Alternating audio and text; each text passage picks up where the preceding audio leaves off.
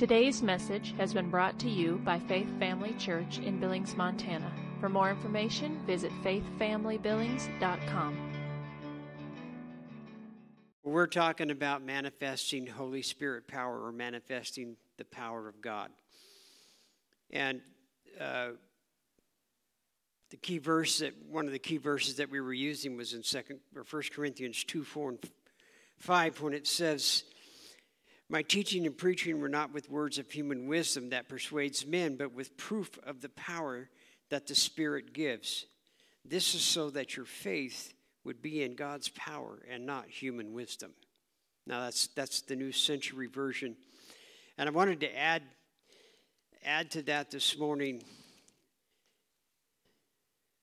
Colossians chapter 1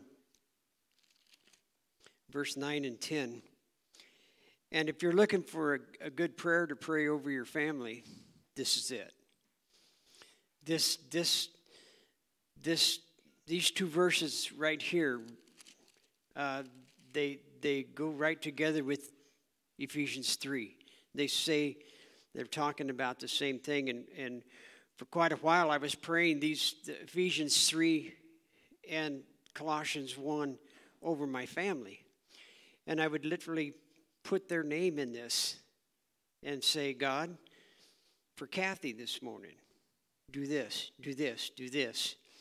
And I started to see some pretty cool results from that. But Colossians 1 9 says, For this reason also, since the day we heard it, do not cease to pray for you and to ask that you may be filled with the knowledge of his will in all wisdom and spiritual understanding, that you may walk worthy of the Lord, pleasing him, being fruitful in every good work, increasing in the knowledge of Christ strengthened with all might according to his glorious power for all patience and long suffering with joy. And if you read other translations, that, that says uh, his glorious power that produces patience, long suffering, and joy. And so that's, that's the, when we start talking about manifesting the power of God, we have to understand that, that and just to go back and, and to take just a very few minutes um, doing some review on this. Power is simply a, a means of supplying energy. It's an ability to act or produce effect. Manifest means to make apparent to the sight or the understanding. The Greek word means to make visible what is hidden or unknown. It, it coincides with the word revelation. Revelation and, and manifestation are, are fairly close in the same area of definition. Um,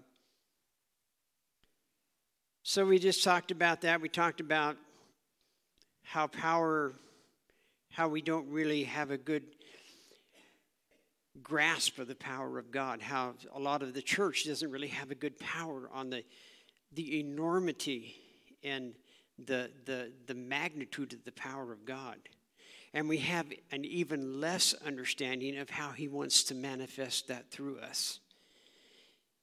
And how the power of God, God wants to manifest Himself through us. And I, I read a quote that Smith Wigglesworth said. He said, We're not supposed to just observe manifestations, we are to dispense manifestations. Let me talk real quick about how that um, manifestations for the sake of just having manifestations, that, that's not what they're for. They're for the church so that the church can see where God's going and where the church can see, and we as God's people can see where, where leadership can see where God's going. And that's what the manifestations will do. They will show us the direction that God wants to go. Yeah, they're for the sinner, they're for the ungodly. But if you're praying for somebody to get healed and you're not taking that opportunity to lead them to Christ, then you're not you're not accomplishing what the manifestation wants to accomplish.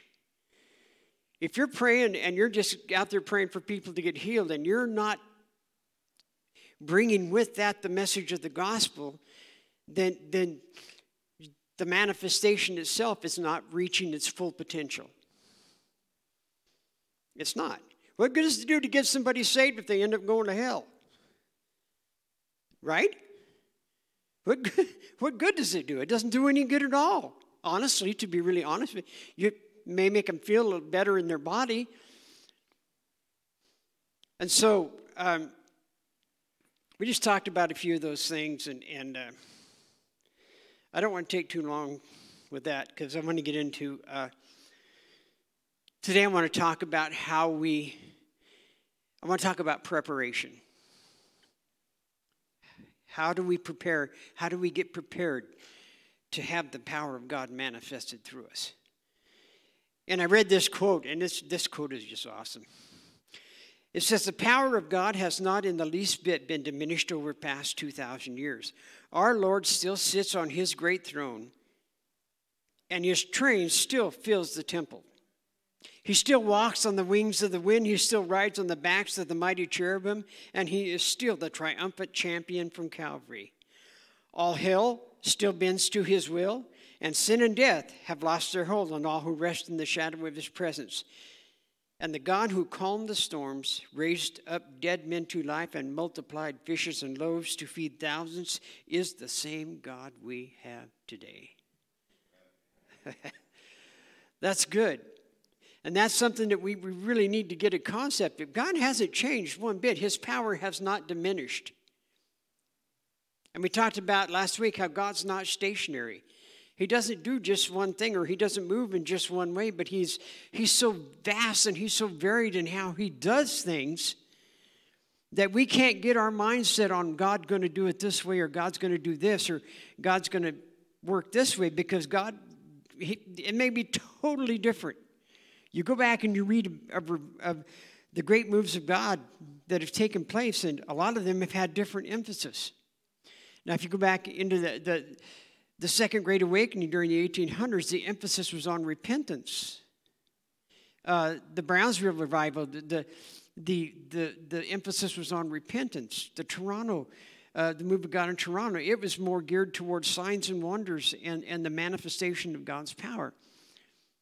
Same with the, the, the revivals in the early, uh, the turn of the century in the 1900s, the, the Welsh revival, the, the uh, Azusa Street, the great revival in India that were all taking place at the same time.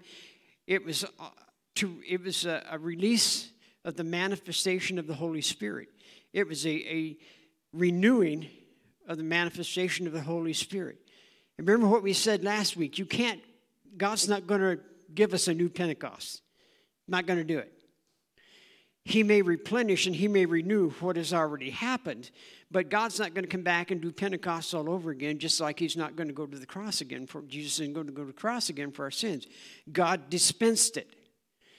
On the day of Pentecost, God dispensed His power. He revealed His power. He gave it to us. And so He doesn't come back again and do that again.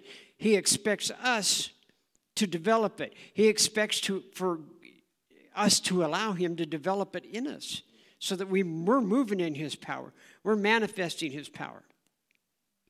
So, again, we're going to go back to the book of Acts. And we're going to just read real quick. Uh, first chapter of Acts. And we'll start reading at verse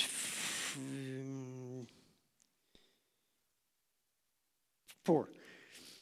being assembled together with him, he commanded them not to depart from Jerusalem but to wait for the promise of the Father, which he said, You have heard from me. For John truly baptized you with water, but you will be baptized with the Holy Spirit not many days from now. Therefore, when they came together, they asked him, saying, Lord, will you at this time restore your kingdom to Israel? And he said to them, It is not for you to know the times or the seasons which the Father has put in his own authority, but you will receive power after the Holy Ghost comes upon you, and you shall be witnesses to me in Jerusalem, in Judea Samaria to the uttermost parts of the world. And so now I want to skip down to verse 12, and it says, And when they returned to Jerusalem from the mount called Olivet, which is near Jerusalem, a Sabbath day's journey, when they entered, they went into the upper room where they were staying Peter, James, John, and Andrew, Philip, the, the whole crew. Judas, sons of James. And all these, listen, now let's look at this verse. And all these continued with one accord in prayer and supplication with the women, Mary, and Mary, the mother of Jesus, and his brethren. And then, of course, if you go to Acts 2 1, it says what? When the day of Pentecost was fully come, they were all with one accord in one place. Now, if you go over into Luke 24, it, it recounts, Luke recounts again in, in his gospel this story. But he, he, he says there that if you, if you read it further, and we'll read it a little later, but they didn't just stay in the upper room. A lot of times we get this concept that they, they, just, they just hunkered down in that upper room and it was like, we're not moving. Luke says that they were in the temple daily, worshiping and praising God. So how does that how does that relate to what we're talking about here? The first thing that they they had and see when the disciples and when God told and Jesus told them to go and wait. In Luke, the, the, they use the word tarry. Luke used the word tarry in, in, in the gospel, whereas here he just says wait. But he was, he was told them, go and wait in Jerusalem until you receive the promise of the Father. Now, a lot of times, we, I, at least me, would get this vision of them, you know, in the upper room, just, you know, pounding, pounding on the floor, just, you know. But you know what? They weren't praying for the Holy Spirit to come. You got to get the, you got to understand this. They were not praying for the Holy Spirit to come. Remember, these guys, these guys had just spent 40 days with a man that they had watched be crucified. The first time they see it, saw him, he walked through a wall into their presence. Not 10 days before this, they had watched him, visibly watched him ascend into heaven. I mean, they, they saw this with their own eyes. And so Jesus said, I'm bringing you the promise of the Father. I would reckon that after all that they had seen, they they probably realized, well, if he says it's coming, it's coming.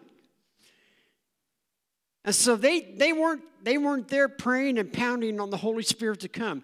You know what? They knew he was coming. They understood he was coming. That 10 days from the day from the time Jesus ascended till the day of Pentecost, they were preparing themselves to receive what had already been promised. They were, that time was spent preparing. And if you look at that word wait and even the word tarry, the word wait means, uh, it's, it's from the Greek word perimeno, which is from two different words, but it means to remain.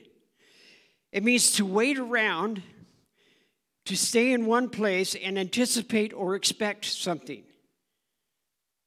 So they weren't just waiting, they were expecting.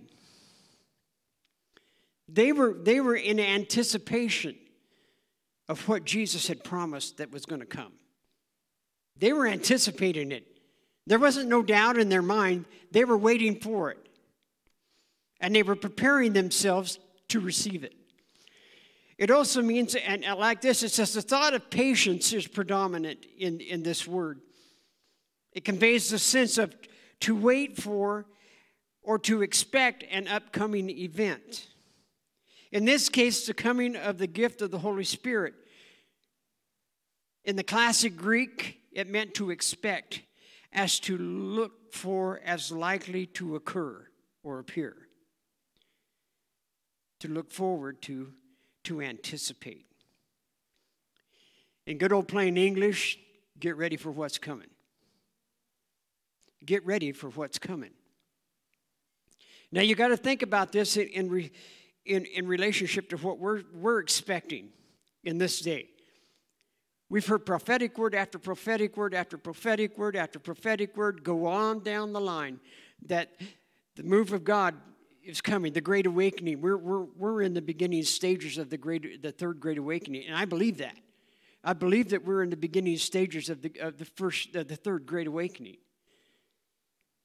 And I've, I've heard guys, I've heard people say that the harvest is it could be up to a billion people. Up to a billion people. B billion people or more that are going to come to the Lord in, in this great awakening. Man, if that don't excite you, holy moly.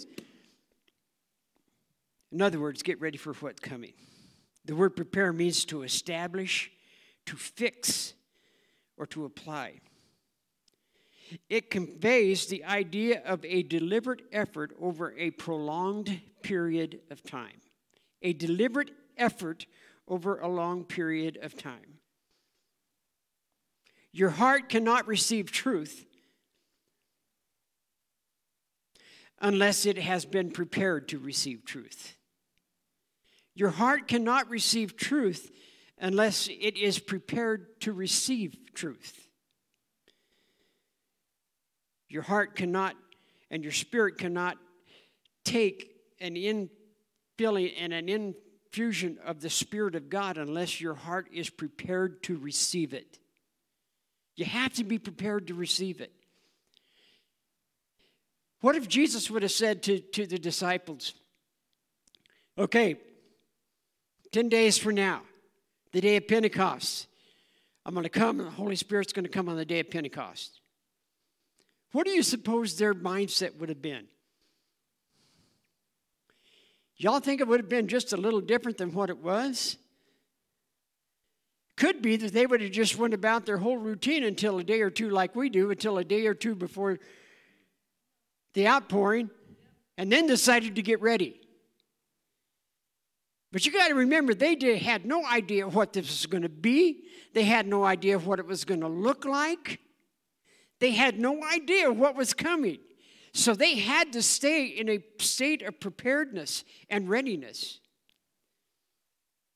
You know, in, in, in, in Jewish tradition, when, when a bride, a, a, a man and a woman get married, they get betrothed, the bridegroom goes away to his father's house and he prepares their dwelling place. The bride stays where she's at. And she has no idea when the bridegroom was. Shoot, the bridegroom doesn't even know. You know who makes the determination? The father. He watches what the bridegroom is doing, he watches the building of, of, of the dwelling place. And when the father decides it's ready, then he tells his son, All right, go get your bride. So the bride, she has no clue when, she, when, when, when the bridegroom's coming. She has to stay in a constant state of readiness and preparedness. She has to. She has to have the mindset well, today's the day. Today's the day the bride, my, my, my groom's coming. So I got to be ready. So she goes through and she makes sure everything's ready. She's packed. She makes sure everything's where it's supposed to be and how it's supposed to be. She is ready because she is not going to be taken by surprise and have somebody say, Hey, your bridegroom's coming, and here she's rushing around trying, and like we do in the spirit a lot of times. She is in a constant state of readiness. You and I, if we're going to receive and have that infusion of power in our life, we have to live in a constant state of readiness to receive because we have no idea when God's going to come and He's going to pop that and, and pour that spirit into us, and we're going to we're to get that infusion of power, or we're going to need that infusion of power. So we have to live in a state of readiness. David said in Psalm 57 7, My heart is fixed on you, O God. My heart is fixed on you. That word fixed means to be firmly in position, stationary, not subject to change or variation, constant, firmly held in the mind, a fixed notion. One of the keys to preparing our hearts is to fix our hearts on what we will and will not do before we encounter the situation. We got to already know in our hearts. We already got to know in our spirits what we're going to do and what we're not going to do. That's why it's so important uh, for me, anyway, when I start my day. I make a declaration today I'm not living by my flesh today.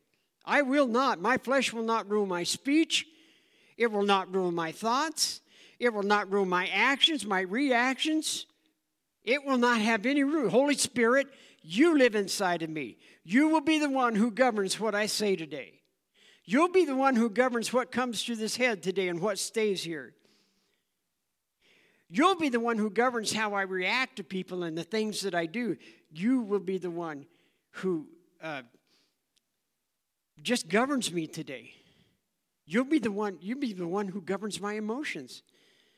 My flesh isn't going to do it. And so we have to we have to have that, that we have to have an understanding and we, and we can you can know you can you can absolutely make the determination before something ever happens how you're going to react in that situation whether you're going to act in fear or you're going to act in faith whether you're going to act out of the peace of god in your heart or the chaos in the world you make that determination. You can make that determination before you ever know what's going to happen. I like what um, I go back. Oh, I know what I was going to say. Uh, tarrying, and I don't want to take too long with this, but old school thought of tarrying is just, come on. You know, we used to talk in, in, in, in old school, like I'm some young guy, huh? But I can remember when pre- preachers would talk about tarrying, and they gave this, you got this mindset, this mental picture of just banging on the door of heaven, pounding on the door of heaven, trying to get God to open the door and pour it out. That's not what tarrying is. Last time I read in here, we weren't the ones doing the knocking. What did Jesus say? I'm the one standing at the door knocking. I'm the one wait, waiting for you to let me in, not the one you don't have to wait for. You're not supposed to be waiting for me to open it for you. And so the idea of tarrying is that we come to God, and we, when we come, we're not begging. You cannot, and tarrying is not a form of manipulation. You're not manipulating God. You're not trying to coerce God into doing anything through tarrying. If that's your idea, you need to recheck. You need to understand what tarrying is. Tarrying is coming to God with anticipation. It's coming to God with a sense of, of expectation in your heart. You already know what God's put in your heart. You already know. When I came, when I was up praying this morning, I told the Lord, and I was praying for service this morning, I said, Father, I already see in my spirit. I already see it in here. I've already gotten the mental picture of what you're going to do and what you want to do this morning. So when I was tarrying, I wasn't coercing God. I wasn't trying to manipulate God. I wasn't begging God. I was coming with a spirit of anticipating and expectation. That's what the disciples, that's what these 120 people were doing. They weren't trying to beg God and coerce God to, to pour out the Holy Spirit. They were anticipating. And they were expecting God to do what He said He would do. It wasn't like, well, I hope it's today. I, gee, I hope he does. No, they knew, they, they came with that expectation. This is the day. God's going to do it today. They came with that anticipation. Tarrying has, I, I get this idea and this picture in my mind of, remember when you were a kid and your, your folks told you we're going somewhere? We're going to go do some, we're going to Disneyland, we're going, you know, here or there. Man, when you were a kid, that's all you could think about, right? And you, you, you played it over in your mind what this was going to look like. I've shoot, I've done that when I was an adult. I remember when, when I went to Haiti, man, for months before that, I already pictured, I had, I, I kind of had this anticipation and uh, trying to realize, think about what is, what's it going to be like? Is it going to be like this, or is it going to be like this, or is maybe it's going to be like this? See, that's that's what we have to have when we when we come and we're waiting for God and we're tarrying. It's it's that kind of an atmosphere in our heart that we're saying, "Man, I wonder what this is going to look like. I wonder what this is going to be. Is it going to look like this? Is God going to do this? Or is God going to do this? Or maybe it's going to look like this, or, or you know what? That's anticipation. That's expectation. And that's what we have to come with. We have to have an expectant heart. That's part of that's when you're preparing your heart, that's what you're doing. You're expecting. You're believing. You're anticipating. And so that's what the disciples were, were that was the mindset of these 120 people. So go on and, and, and one of my commentaries said this there are two as, aspects to preparation of the heart. The first is the preparation that God does. The second is the preparation that we do. So there's two aspects of preparation. There's the preparation that God has done and the preparation that he's waiting for us to do. Preparation of the heart, it's an ongoing, this isn't just a, a, a temporary fix here. This is an ongoing process. You're constantly preparing your heart for what God's doing and what God wants to do. It involves holding our heart out before the Lord with an attitude of desiring to please Him in all areas of our life. It also involves accepting the inevitability of change in our lives. I want you to get that. Preparing your heart is not just saying, Oh God, here I am. Oh God, change me. But it's also living with the inevitability that when you ask God to change you, He is going to change you. And you are going to face things that will, oh man, I went through this this week. Oh. I went down to get meat. about half a beef. And uh, I had to go to Buffalo, Wyoming to get it. So I went Monday. I'll, I'll tell you the truth. I and you know, but when you're preparing and you're asking God to prepare your heart, you better be ready for the inevitability that He's going to do that, and He's going to bring you into places where you have to change. So I get down there, and I'm paying for it, and it's like 200 bucks more than what I thought it was going to be. So I called the bookkeeper, and I tell her, uh, I goofed up. And of course, she said, It's okay, we got it. But man, I, I was so ticked. I was ticked with myself. And I'm driving, so I'm driving back and I'm asking the Lord, why in the world do I do things like this? Why in the world does it always seem? And the Lord told me this. He said, He said, it's because you don't listen. I said, What?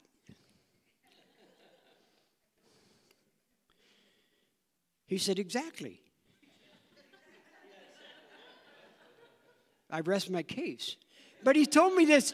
He said, I got to remember exactly what he said this to him, but he said, and and uh, night of worship, I got prayed for my hearing because I have ringing from all the years of power tool. I have ringing in my ears so bad, and and this is actually what the Lord told me.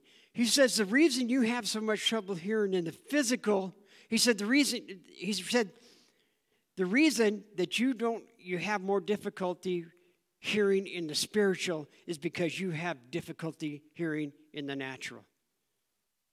And I was like, What are you talking about?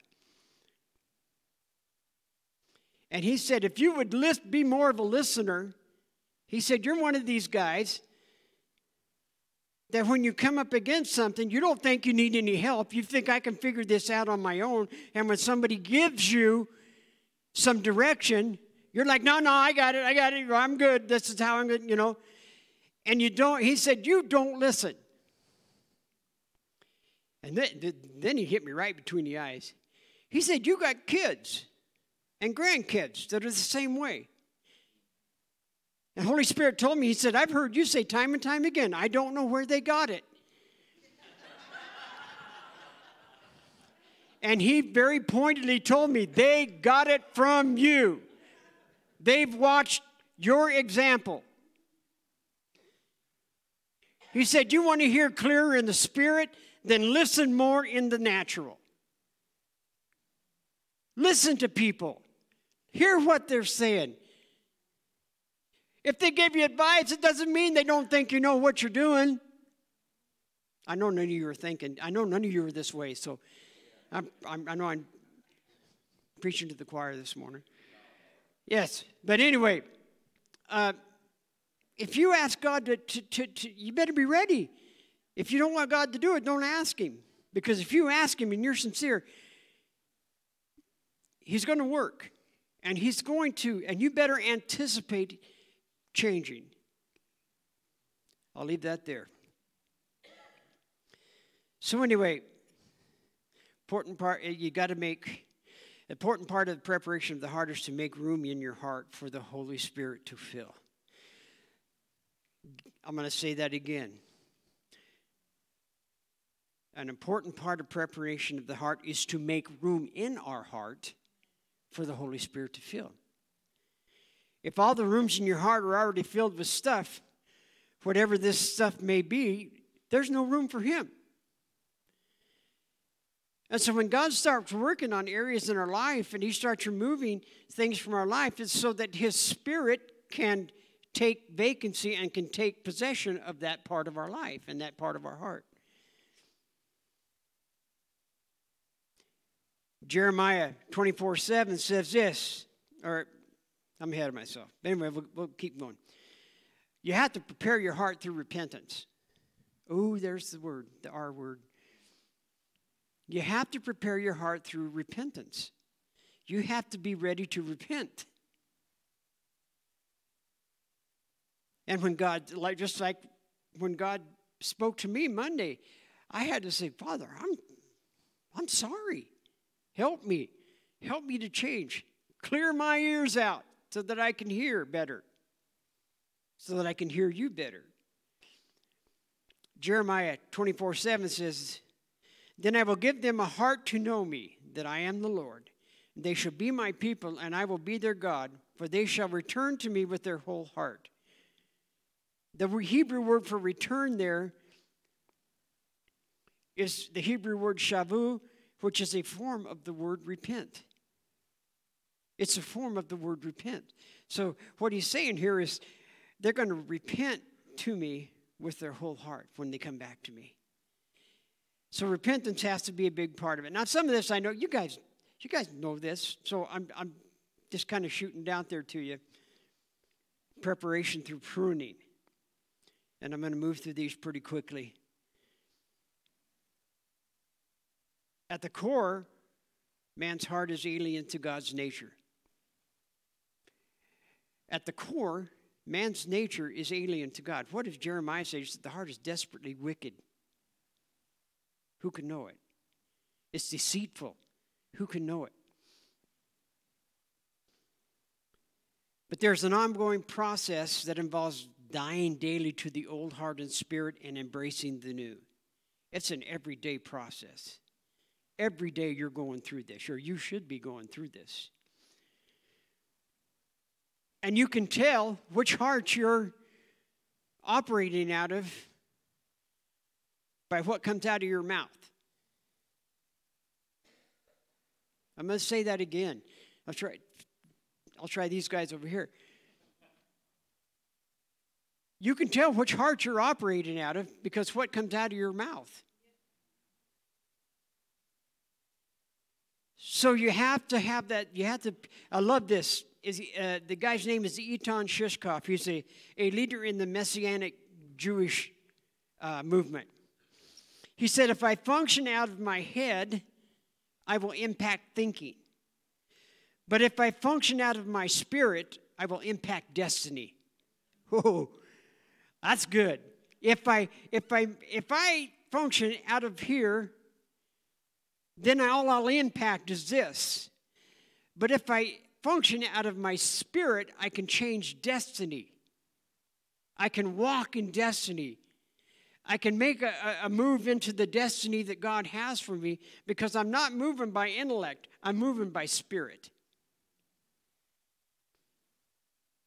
Preparation through praise. Praise prepares the heart to receive what God wants to give. It paves the way for the Holy Spirit power to work in us, manifested through us. You guys know this. You prepare yourself through worship. You prepare yourself. That's why we, Joy and, and, and the rest of these guys, do what they do. It's a time of preparation. It's to prepare us to receive the Word of God. It's to prepare our hearts for what God wants to bring down. And it's to prepare our spirits to receive what is spirit. Okay? Preparation through faith. The disciples had faith in the promises of Christ. They would not have de- returned to Jerusalem if they didn't believe what God had said. They would most likely, you know, I bet in their natural, they just wanted to go back fishing. They just wanted to go back to what they were doing. But they had faith in what God had said, and they were moving in that faith. So they did what Jesus said to do. They would not have waited for the outpouring of the spirits if they had not had faith in the promises of God. They had received the promise that the Holy Spirit was coming to empower them, and their job was to live like He was already there. I'm going to say that, I, I want to say that again. They heard what God had said. Now, their job, their, their responsibility was to live as the Holy Spirit had already come. They were taking this by faith. They, they received the promise. They were to live, to pray, to interact with each other with the belief that it could happen at any moment. Can you imagine what our lives would look like if we lived like this? Can you imagine what God would do in us if we lived like this? Where we were anticipation that any moment God could do something, was going to do something. Wow, wow, wow. What an effect we would have. Anticipate and expect. Dream about it. Imagine it. See it in your spirit and talk about it as though it is already manifested. Sometimes we get this idea that if we just say it, that's an important, that's a vital part of it. But you you got to see it in here too. You got to see it in your spirit. You got to see it as already accomplished. You got to see the, that manifestation of the power has already taken place, and you are living in a state of readiness to dispense it. Anticipate. I love this. Dream about it. Dream about it. Dream about what the move of God is going to look like. Dream about it. It's okay. You can do that. Imagine. Imagine what is God gave you an imagination. He gave it to you to use. Imagine what it's going to look like. Imagine what it's going to be like. See it in here. See it in here like it already exists. So we prepare our hearts. I got to hurry. Oh, Lord Jesus. And one thing that I think we, we a lot of times we, we, when we talk about preparation, that we don't talk about is you don't just prepare your heart but you prepare your atmosphere. You prepare your atmosphere to receive. It's important to understand atmospheres and your ability to change them because Jesus has authorized and empowered you to do so. You control your atmosphere.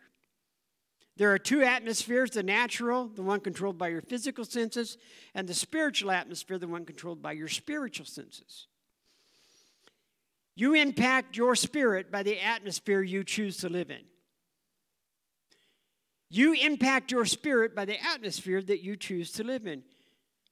I love this. One, another place, another commentary said this Christians are not to be spiritual thermometers, but spiritual thermostats. In other words, you are not merely to detect the spiritual climate as a thermometer detects the existing temperature in a room, you are to change it, imposing the kingdom of God wherever you go. That means when you walk into a room, the atmosphere in that room should change because you're coming in and through the Spirit, you're imposing the kingdom of God in that room. That's why great men of God did the things they were, they were, they were able to do. They imposed, they imposed the kingdom of God. It didn't matter what other people thought. They were in such a place of power that they imposed the will of God over the kingdom of the enemy. I'm not going to get through all this. I like what Jentezen Franklin said here. He said, Holy Spirit responds to atmosphere. He is everywhere, but He does not manifest His presence equally everywhere. God manifests His presence when the atmosphere is right.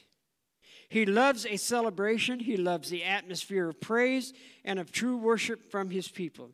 The Bible says that God inhabits the praises of His people.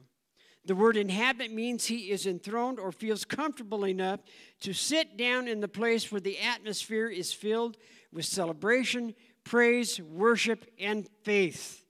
When you fill the atmosphere with complaining, fault finding, murmuring, fear, and unbelieving, it's not inviting the pres- it's not inviting to the presence of God.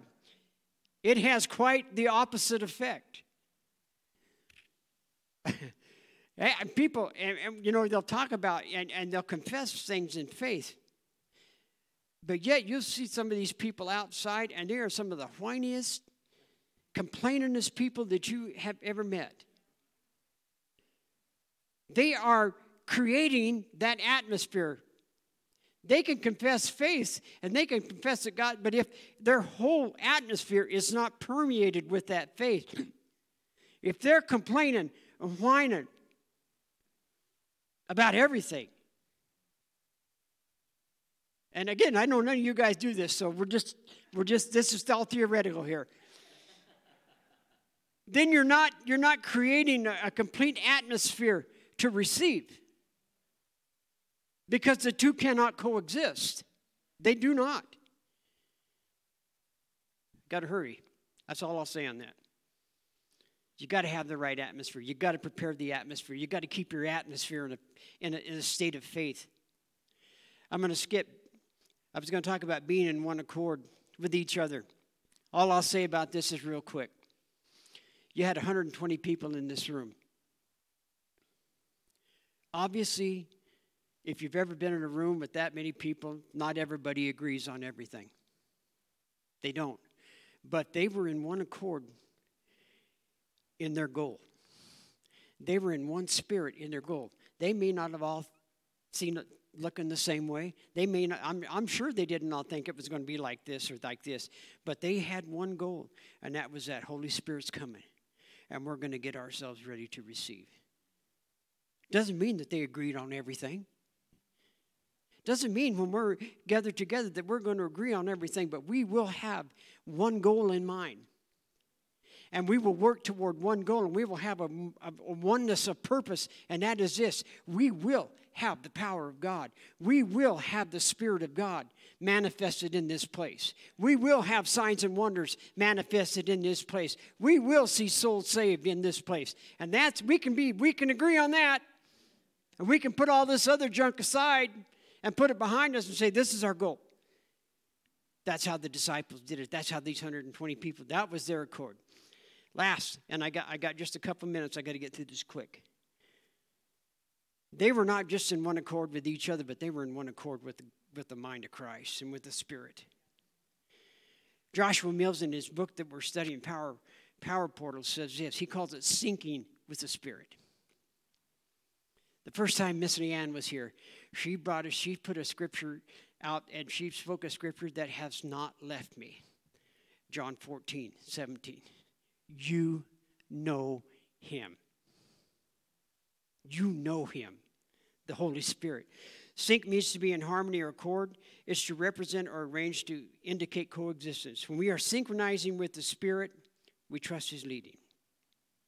If we learn how to synchronize with the Spirit, not only will we hear God's voice, but we will be given guidance as to the way to carry out His instructions.